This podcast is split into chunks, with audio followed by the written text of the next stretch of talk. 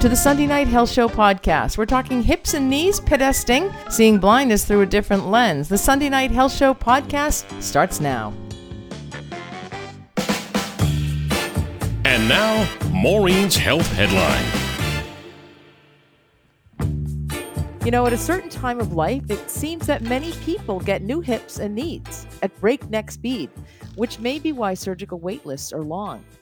This procedure is a surgical procedure where parts of an arthritic or damaged joint are removed and are replaced with a device called a prosthesis or an implant, turning 60 year olds into 40 year olds and creating a whole new generation of hip chicks.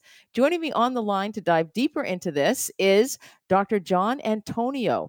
He's professor of surgery at McGill University, and he is an orthopedic surgeon who does this surgery. Good evening, Dr. Antoniou, and thanks so much for joining me. Good evening.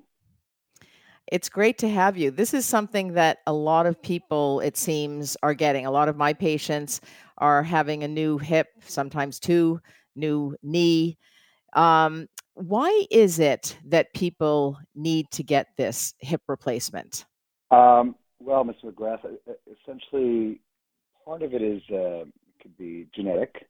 Um, you might be predisposed or, or born with the risk of um, of developing arthritis. Um, could be you know somewhat structural, so uh, maybe a, a, defect of birth or something where we don't quite understand, but there is, seems to be a uh, genetic link associated with this. And part of it could also be environmental, um, kind of an accident or very an extremely active lifestyle uh, could predispose people to develop osteoarthritis, which is the most common reason uh, we develop we do joint replacements for is osteoarthritis. There's other sources, other reasons we do uh, joint replacements, uh, things like rheumatoid arthritis, osteonecrosis, uh, or avascular necrosis, where the bone dies. Um, hip fractures, like really bad hip fractures, or tumors in the hip joint. Uh, there's other reasons why people develop, uh, um, you know, end-stage arthritis, but uh, osteoarthritis is the most common. I see. And is does the same apply to knees as well? Where lots of knee replacements these days. Yep, uh, same same deal. Um, osteoarthritis is still the most common source. Uh, you know, and, and of course, uh, mechanical uh, causes are slightly more common, but genetics still plays a role. Um, and of course, lifestyle and previous injuries and so forth uh, have a, you know, and also previous surgery sometimes predispose people to to developing uh, end stage osteoarthritis, which then ultimately requires uh, a knee replacement. So essentially, it can be an overuse injury as well. So for people who are cyclists and skiers and uh, hockey players, perhaps um, by the time they hit their maybe mid fifties, sixties, they start to get significant pain. Is that how this presents itself? Yes, Yes, absolutely. Um, and in the case of, of knees, um, things like weight could also play a role, um, along with an active lifestyle and so forth. But uh, there's, there's, you know, there's obviously, as I mentioned, there's many predisposing factors, uh, some of them inherent uh, and some of them uh, environmental. Mm-hmm. Now, I know the pandemic probably uh, played a role in creating these extensive surgical wait lists. Um, I hear about a lot of, of my patients who are waiting a long time to get a hip replacement. Why do you think that is? Well, certainly this has been an ongoing problem for, for many years. Um, and I've had various roles, both locally and nationally and internationally, advocating sort of for more access to joint replacements over the years, including being you know the president of the Canadian Orthopedic Association and we've we've advocated strongly with you know uh, on various levels of government, both at the national uh, and international level.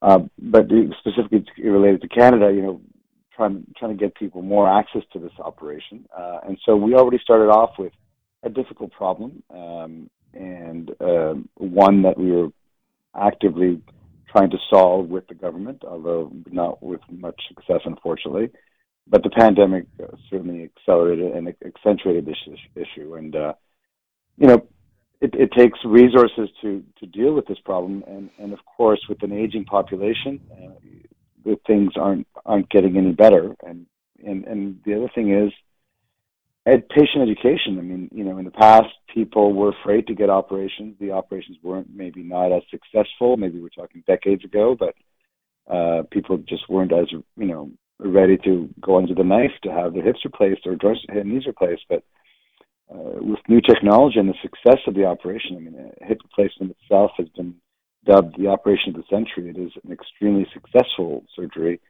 People don't see the reason why they should suffer, and so they they opt to to, to be treated and, and, and undergo surgery, maybe more so now than decades past, and and so all that conspires to the fact that you know we are now uh, hitting a crisis point in terms of just people languishing on very long wait lists, waiting to undergo this life changing procedure. Hmm And, and many people, and maybe in particular women, who I think maybe tolerate pain a bit more. I don't mean to be sexist, or a bit longer. Um, maybe don't go to uh, or think that they can live with it. It's not that bad. But a lot of people tolerate the pain and think it's not that bad. It's okay.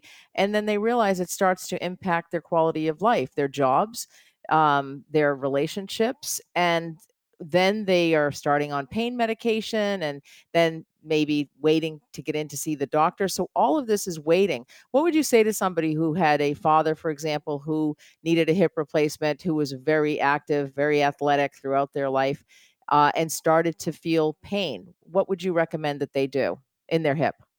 Well, you know, certainly talking to their family doctor uh, about uh, about this is, is critical. I mean, uh, you know, one of the problems that we have in this country also is that we, a lot of us don't have access to family doctors, but that's that would be the first step, and, and certainly at that level, you know, there's many early type of uh, interventions that could be um, taken to to help, you know, relieve the pain. And unfortunately, there is no cure for arthritis, uh, but there are ways to slow the progression, say things like weight loss or activity modification and so forth. But you know, you you sort of talk to your family doctor and, and, and sort of uh, get counseling that way. And ultimately, when all sort of what we call conservative measures or non-surgical measures have been exhausted, I mean, the, the final, you know, the final solution, you know, ends up being a, a joint replacement. And you know, although it sounds onerous, uh, it is it is an intervention that's that's quite successful and works very very very well. Yeah, they certainly seem to be commonplace. I did have a patient who refused the surgery last year and has suffered uh, for a year with pain and then has decided to go ahead with the surgery this year, thinking that it wasn't all that bad.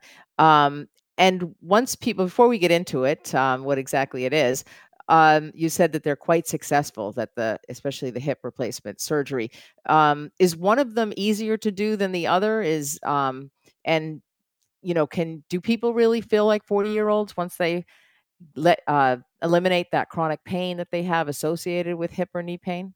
They're both very successful procedures. Hips are, um, for for whatever reason, it's not necessarily that they're, they're easier or or, or or or harder than knee replacements, but somehow um, they are slightly more successful. Although both both interventions are considered very successful surgeries, um, and essentially people do regain the quality of life. They do regain their function, and it's not just a simple fact. I mean, some people literally um, have it done. Oh, certainly at 70 and 80, and you feel like, like you're 20 or 30 years younger. But there's even young folks that undergo procedure, you know, hip replacements, specifically uh, certain types of hip replacement, like hip resurfacing, that are in their 30s and 40s that get back to an extremely active lifestyle. I mean, I, I don't know if you've watched the recent um, uh, U.S. Open, but Andy Murray had a hip resurfacing, which is a type of hip replacement, and he he beat the number 13 in the world. So it it it really gets you. I mean, there's some professional hockey players like Nicholas Backstrom for the Washington Capitals that had a hip resurfacing and is back to playing on on a professional team. So we're not just talking 60 to 40 year olds, but people who uh, feel like their hip is destroyed and get back to an extremely high level of activity. We are talking hips and knees. In particular, we're talking about hips and knees with orthopedic surgeon Dr. John Antoniou. He joins us from Montreal. He's a professor of surgery at McGill University And as I said, he's an orthopedic surgeon. Thank you so much, Dr. Antoniou, for staying on the line. Really appreciate it. Pleasure. You touched upon hip resurfacing. Now, what exactly is that? And yes, I did watch the U.S. Open. Loved it. um, awesome. Uh, yes. Well, um, so hip hip replacements, as you mentioned at the, at the top of the show, um, is just replacing your arthritic or worn joint uh, with some kind of an implant um, that enables your your worn hip to function as a normal hip. Well, hip resurfacing um, essentially is a kind of hip replacement. Um, hip replacements remove the worn, the entire worn femoral head, and we place a an implant down the femur um, on on the that's on the on the thigh side of the of the um, uh, of the procedure, and then on the acetabular side, we replace the uh, or the cup side, the, the side that, that receives the ball, we, we replace that with a, with a cup and a liner. So that's a hip replacement where where we take out, take away a, a, good chunk of the hip to, to replace it with an artificial type implant. Hip resurfacing um, takes away much less bone. It's still a type of hip replacement, and all you do is replace the surface of the femur and the surface of the acetabulum or the socket part with a, um, uh, a synthetic or an artificial material. In most instances, it ends up being a metal uh, femoral uh, component and a metal acetabular component. They're just you're just replacing the surfaces. The newer components have alternate materials like like ceramics, which which is a newer type material. You know, so the newer ceramics are also being used now. Um, but metal is a more traditional type of resurfacing uh, material we use for hip resurfacing. Um, but those are the that's that's the difference between a hip replacement and a hip resurfacing. I both see. are and considered a type of hip replacement. Why would somebody choose a hip resurfacing over a hip replacement? So hip, hip resurfacing um, in general, uh, tends to be reserved for people with, with stronger bones. So as, as I said, the, the, the bone underneath the implant uh, has to be strong because we rely heavily on that bone for the procedure to work. So in general, it tends to be younger uh, and traditionally um, males, because males uh, tend to have slightly better bone quality and bone density than, than uh, females, especially females of a certain age. And so uh, the, the research that do best are done in young active males or athletic males. And it's been seen and shown that, that mechanically you reconstitute the hip a bit better and people tend to function at a slightly higher level with with the, with the hip replacement. You'll see uh, several professional athletes undergo this procedure, but you know you don't really see professional athletes undergo hip replacements because the mechanics that are recreated, although very good, don't quite give you that level, that elite level of function that's required, say, to play in the U.S. Open or uh, in the NHL type type of procedure. Whereas hip, there are several uh, certain patients now that have undergone that procedure that have returned to that level of activity. Wow, that so is amazing. yeah. Yeah. So, are there a number of orthopedic surgeons across the country that do this hip resurfacing? I know you do it, and you do the most in the country. Um, yeah, we do we do a high number in our in our clinic, um, but uh, yeah, there's a few. Uh, it's it, a bit of a bit more technically demanding and, and requires a, um, a, a bit a bit of experience. I mean, I've been doing these for over 20 years, and there's a few of us that do it across country, but um, I'd say there's about uh, eight or ten that that do these uh, on a regular basis across the country. Mm-hmm. Interesting. Orthopedic so, surgeons, that is. Yes. So for it's essentially for younger, larger, healthier boned men, if you will. Um, that those are those ath- are the patients that do the best. Yeah. Yeah, who are ath- athletes. Can people request this type, or is this a conversation with your doctor, your orthopedic surgeon? Yeah, it's a conversation with orthopedic surgeons. There's pros and cons, um, and like I said, uh, metal because the the most common type of hip resurfacing that's been used for the last 20 years is metal on metal. As I said, some people react a bit to metal, um, and there are some uh, potential risks associated with use of, of, those materials in certain patients.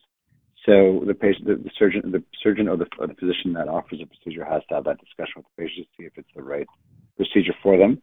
Um, to get to move away from the metals now, there are newer materials like ceramics, which are not not Health Canada approved yet, but uh, are being uh, looked at experimentally for the last few years um, th- that are also quite successful. But it's it's definitely a, a, a, conversation you should have with your with your doctor to see if you're a good candidate for that. Certainly, hip replacements uh, that we were talking about before um, are uh, much more ubiquitous and can be used in the entire population, including women uh, that are a bit older and you know women that have slightly uh, weaker bones or or maybe osteopenia, osteoporosis in some instances.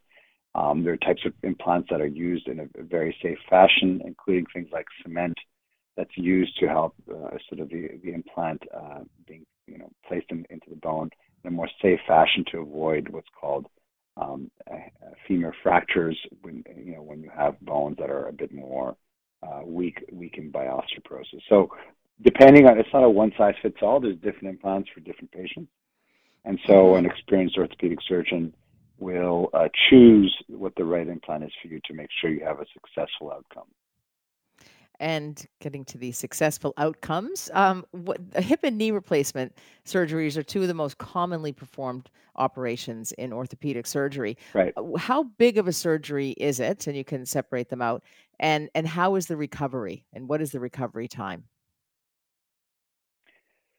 Um, so in in general, our our surgical times have over the years have, have dropped significantly.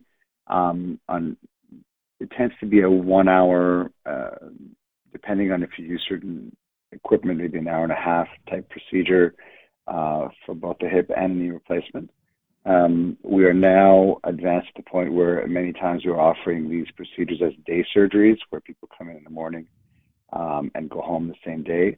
Um, there are different types of um, systems and protocols that have been developed across country that allow us, you know, to to offer that to the patients. And and and when it's same day surgery or short stay surgery, it it uh, allows us to do more of these procedures because we don't clog up hospital beds and we're not beholden to hospital beds that are uh, tend to be filled up with a lot of patients, especially in winter months. You know, sick patients, you know, because of the flu and so forth in, in the past, we used to have to cancel surgeries because we just didn't have hospital beds to put people in, and people used to stay for weeks on end.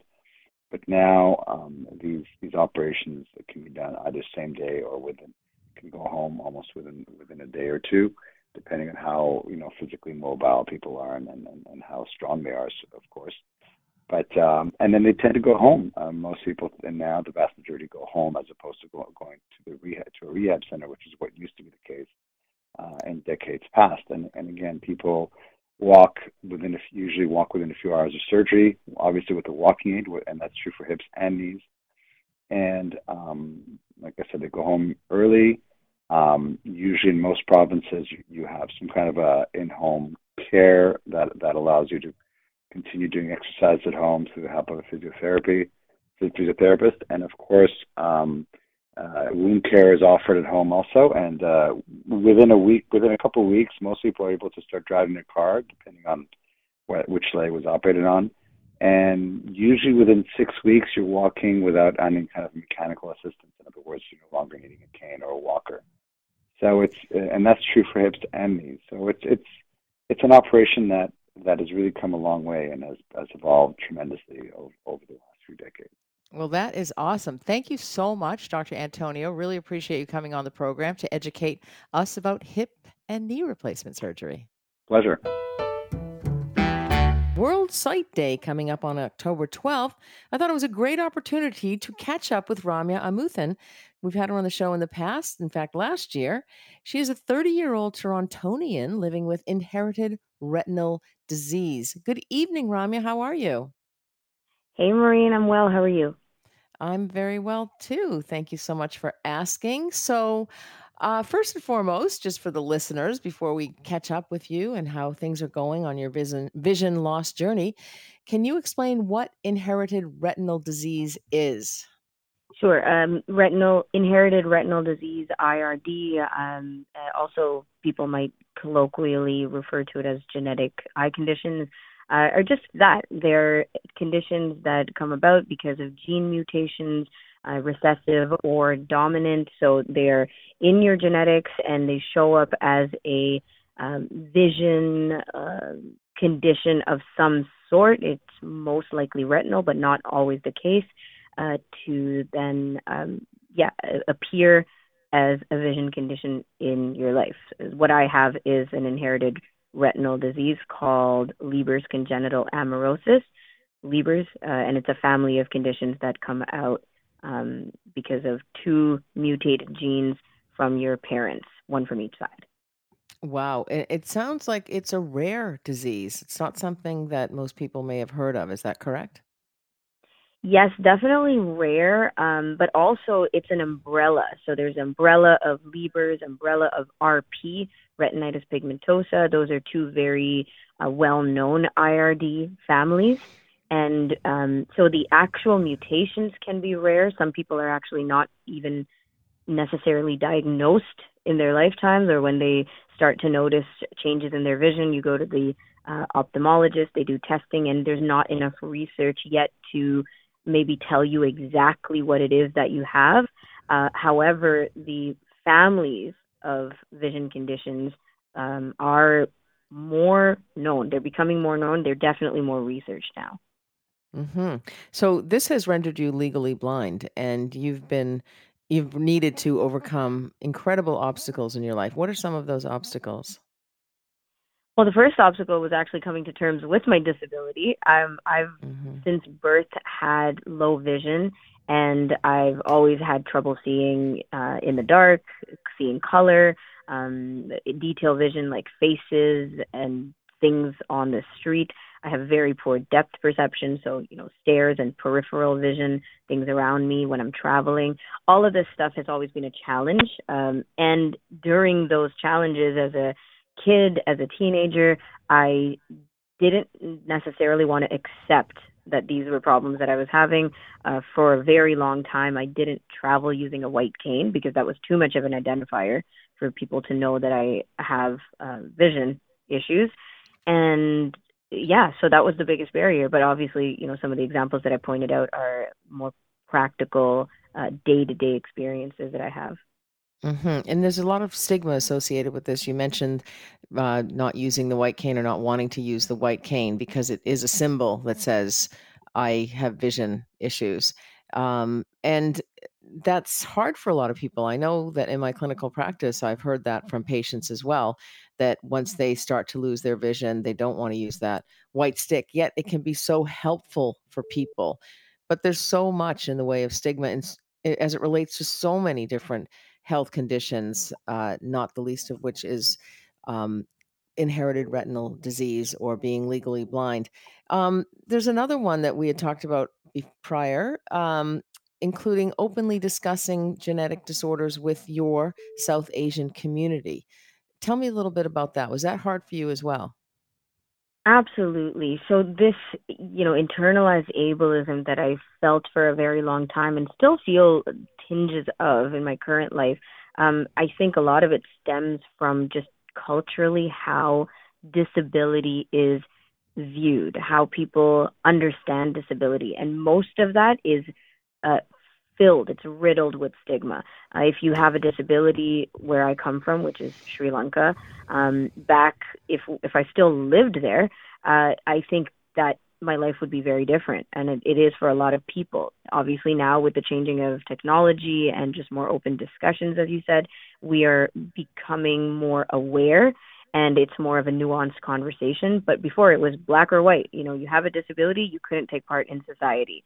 Don't have a disability, amazing, you can. So there's this gray area for people with disabilities, um, visible disabilities, where if you could pass as an able bodied person, you're most likely going to take that route until you have the voice, the courage uh, to to start opening yourself up to the the kinds of um, attitudes that people will have around your disability because you know you're you're showing resilience in that way. But for a very long time, myself uh, at least, I did not want to let people know that I have a disability because I'm like I already know how my community feels about this. Very interesting. So, would you say there are cultural sensitivities to genetic diseases? Yes, um, because genetic de- diseases are what they are. Like sometimes when I have conversations with uh, somebody that I've met uh, who is Sri Lankan or South Asian, um, the the conversations often go, "Oh yeah, well I knew someone who dot dot dot." So I think that there is some awareness. It's more about it being an elephant in the room than mm-hmm. just a an open discussion. Hmm. Um, and you know, you've had to overcome a fair bit, but you're, you know, quite an optimistic and amazing um, person. How has this affected you emotionally uh, throughout your life, given all of the, you know, the concerns about what people might think about you? Has there been an, an impact on your emotional or mental health, and and would that um, be common for other people with inherited retinal disease disorders as well? I definitely think so. Significant, um, significant impact on your identity, on your emotional and mental well-being, and also it's a snowball effect, right? So you start this kind of uh, tiptoeing, this internalized ableism when you're young. If if your uh, condition starts to set in as a kid, and it just continues, you continue to reaffirm the stigmas, the ableism, the um, the kinds of attitudes that people show towards you, and then you have to go through the unlearning, the rewiring, and that part of it is very recent for me, honestly. Like I'd say in the last ten years or so. So as an adult is what I'm uh, is when I've taken part in kind of making the big changes in my life and how I approach conversations around disability with my peers, with my communities. Um, but so many people can uh, can relate to this, I'm sure, because when I talk to other people with disabilities who identify as being uh, brown or South Asian or Sri Lankan, we have a lot of this kind of thing in common. And sometimes it's as simple as, well, how do I talk to my parents about disability? And then other times it's as big as, well, how do I get on a stage and talk about my identity as a disabled person when I know that I'm struggling to come to terms with my identity? Hmm And it sounds like you certainly have overcome a lot. Where can people get more information about inherited retinal disease, Ramya? Well, gen- genetic testing is a huge thing that I um, encourage people to look into, to get informed about, and to get tested if you are curious, like at the least curious about what genes or mutations um, run in your family. And so if you go to eyesongenes.ca, that's where you can find the most information. Uh, you can also go to the Fighting Blindness Canada website, and you can just Google Fighting Blindness Canada to find out more. But those two resources are very helpful for people uh, just to get any kind of uh, any kind of information at all if this is where you're starting right now. Wonderful. Thank you so much for joining the program tonight. We really appreciate you coming on and talking about this these conditions that uh, you know can cause great challenges and also stigmas but also um, you know can show that people can live wonderful lives. Thank you maureen. Thanks for catching up again. On this day that many Canadians are celebrating Canadian Thanksgiving. Have you heard of the term against medical advice? Discharge against medical advice, or DAMA, or sometimes just AMA in the emergency departments, depending where you're working, is defined as when a patient chooses to leave the hospital before the healthcare team recommends discharge from the hospitals. And this is very common in emergency departments, but it can certainly happen on wards as well. It's one of the most common problems in our current healthcare system. Choi et al., in a retrospective study, matched cohort study of 656 patients found that the risk of readmi- readmission was 12 times more in patients who left against medical advice when compared to the non against medical advice group. They also found that the against medical advice group had an increased 12 month all cause mortality, 6.7% versus 2.4%. Bottom line, it's never a good thing to leave against medical advice. It also adds an economic burden. Recently, I had a family member who was in the hospital, and I noticed they were not getting this person up post operatively, and they really should have. Remember, I am a registered nurse. And so I called about this and you know why they weren't getting the patient up. And these days, many um, hospitals, if they have physiotherapists on staff, it's the physiotherapists, not the nurses, who get the patients up post-op.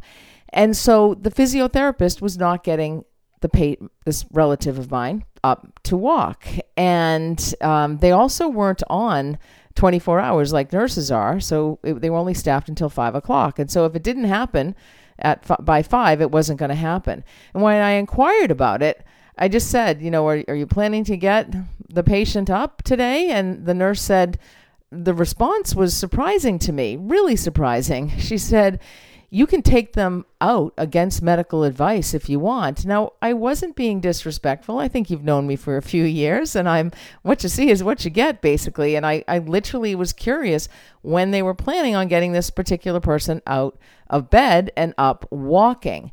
And, you know, that wasn't what I was saying at all. But I did feel that perhaps this was a burnout response from the nurse. And I understand nurses who are working at the bedside are burnt out these days, especially since post pandemic. And they've probably gotten a lot of people who've been upset with them. And that's kind of an automatic response. Now, uh, first and foremost, I do want to explain why it is important because it seems counterintuitive perhaps for people who have never been hospitalized or have never had surgery. But why is it important that we get up and move after surgery? Well, for one, body systems are slowed down tremendously post op or after surgery. And walking improves blood flow and speeds up the wound healing.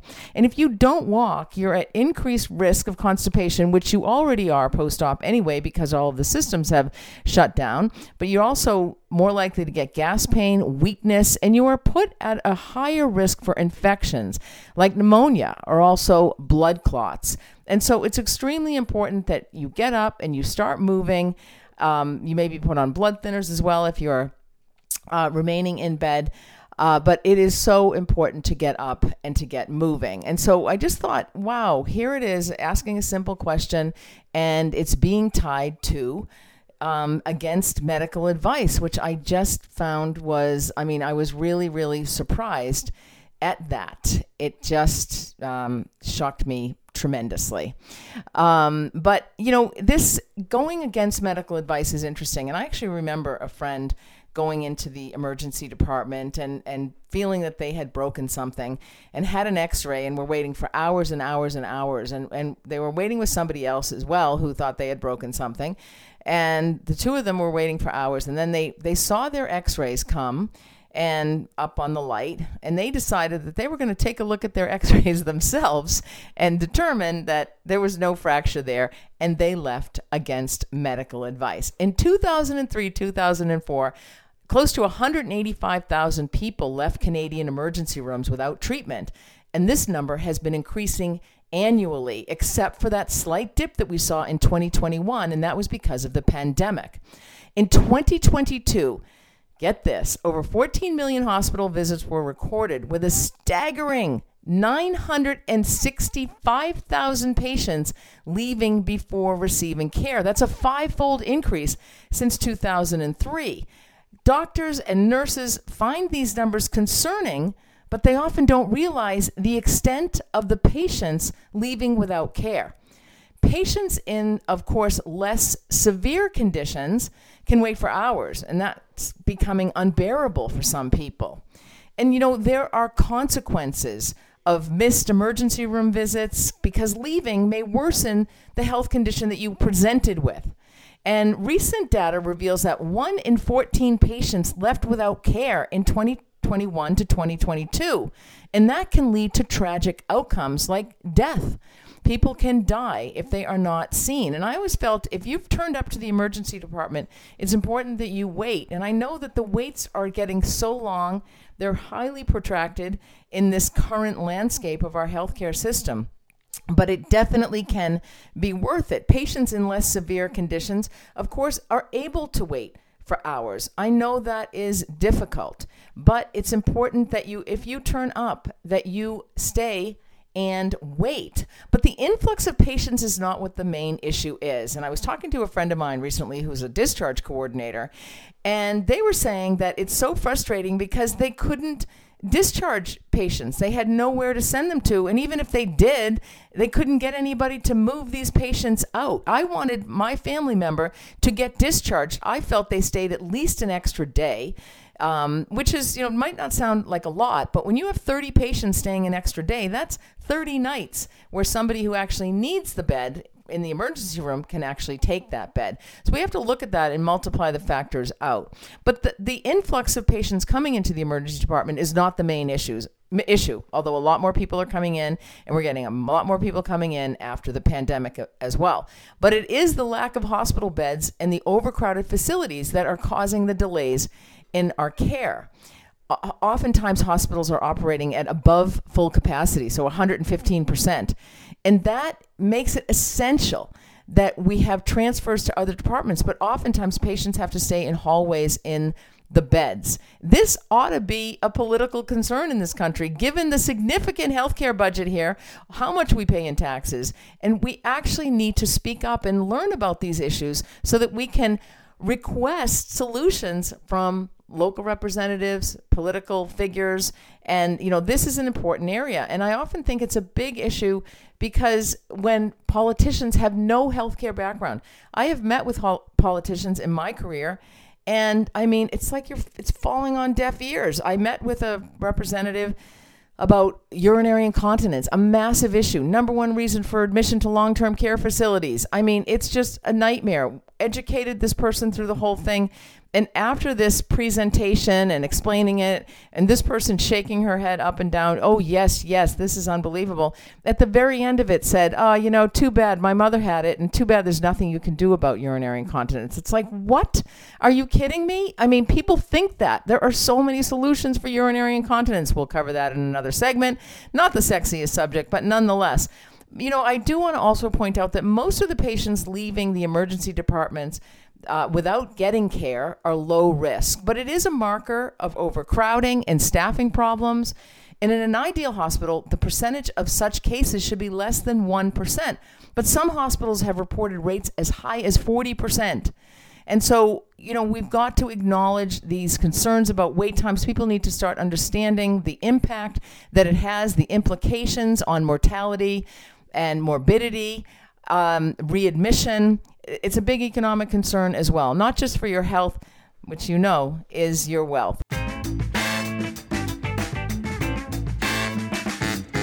I was super excited when I saw this app. It's called Pedesting. And joining me on the line is the app's co founder and also CEO of Pedesting because navigating downtown cores can be challenging, especially for people with mobility differences and mobility concerns. And that's people all across the lifespan. So, helping people find a barrier free path was the goal behind the new Calgary based app. And joining me on the line to talk about this, as I said, is the app's co founder and CEO of Pedesting, Nabeel Ramji. Good evening, Nabeel. How are you? Good evening, morning. Thank I'm doing well. Thank you for having me on your show today.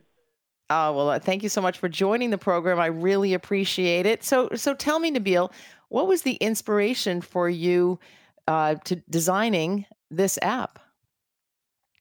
The inspiration for this episode is from my own experience of having a disability and primarily using a power wheelchair.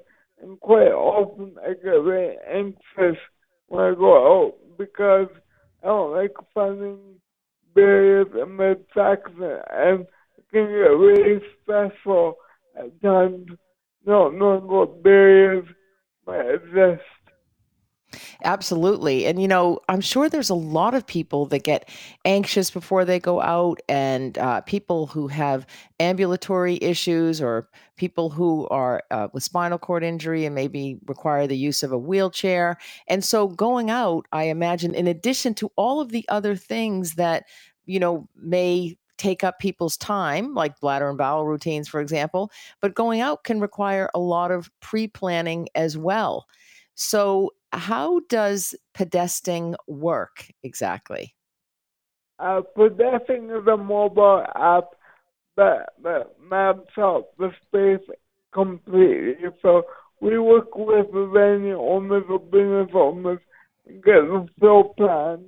We help identify things like pick up and drop up areas within, with accessible entrances, whether the space has elevators or stairs or accessible washrooms. Are really providing authoritative uh, mapping data using floor plans that sounds amazing. So you the app basically maps out the city and actually tells you like where ramps are, what's accessible, where you might have difficulty. It probably even tells what roads are closed. Yes, exactly. Even though we call it temporary barriers, so where the sidewalk closes or temporary barriers like the elevators are down that day or the escalators are not working. So we're providing real-time information to you know, all pedestrians, whether you have a mobility dump or not. And so this uh, is in Calgary now. Do you have plans to expand this across other major cities? Yes, right now we have a few locations in Calgary, but we, we're really interested in mapping, we call it a highly pedestrian-oriented city venue for any public places, whether that's office buildings or secondary institutions, uh, venues, or anywhere or anywhere that people gather like to have fun or interact with other people. It's just incredible. And I, I see so many other applications for this, like city planners might actually gives them a bird's eye view of what's actually going on in their city and how accessible a city might be. And I would imagine it's a great foundation for improvement, for improvement of quality of life for many people who have mobility differences.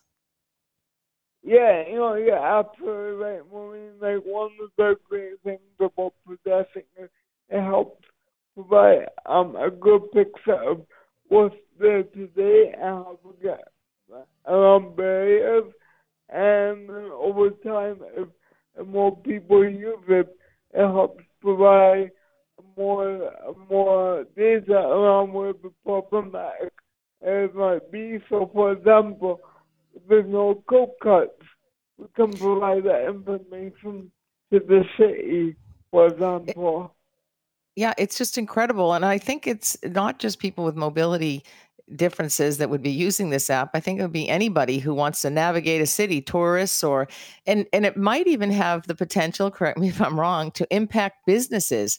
So if you know areas aren't accessible or roads are persistently closed um, you know that may impact traffic uh, along different businesses. I, this is an amazing tool that you've built i think that has so much more potential that than may than maybe it was originally designed for. What do you think yeah, yeah, you're absolutely right. Whether you walk or or parents pushing uh, the child using a stroller, seniors using a walker, or anybody who doesn't have a mobility challenge, we are we are all pedestrians.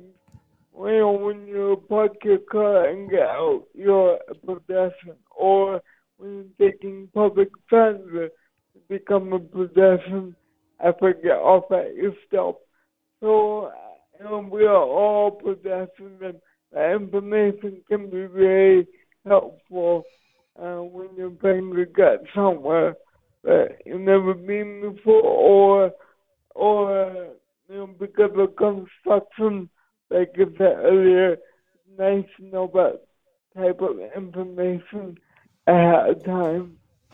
It's just incredible because the app allows the users, and as you say, we're all pedestrians, we're all walking around, we're all trying to navigate the cities, but it allows us to plan our routes, identify barriers like stairs, um, find accessibility aids like ramps, whether there's a power door opener to a building, accessible washrooms, elevators. I would imagine also at sporting events, that kind of thing. What's the best seats people should be sitting in? Um, it just has so many applications. And as you said, it cuts out that anxiety uh, before you're going to go out. And, you know, it's so important that we remain socially connected and that people get out and get moving around their cities. And uh, it's just such an incredible piece of technology that you have uh, developed, Nabeel. I thank you so much. And um, what are your plans uh, for the future of this app? Well, no, thank you. You know, uh, you, you highlight on the few like, you know, because of the anxiety and being anxious, um, there's a lot of social isolation that happens, um, and talking to people in the disabled community, for example, that don't feel comfortable leaving the house at all. So, you know, in terms of our plans, we encourage you know, business owners, uh, asset owners, building owners, or or any public gathering spaces that reach out to us. The interest in mapping this space, wanting to be welcoming for all pedestrians. You know, we, we are very interested in expanding you know, across Canada, so by all means, uh, reach out, follow us on social media, and together we can make Canada a more accessible country. That's wonderful. Thank you so much. And I do want to mention that Pedesting is available for download on Google Play and the Apple Store. And I think you have potential to um, actually get into other countries as well. I'm sure many other countries need this. But good luck with your plans with Canada. And thank you, Nabeel, so much for coming on the Sunday Night Health Show.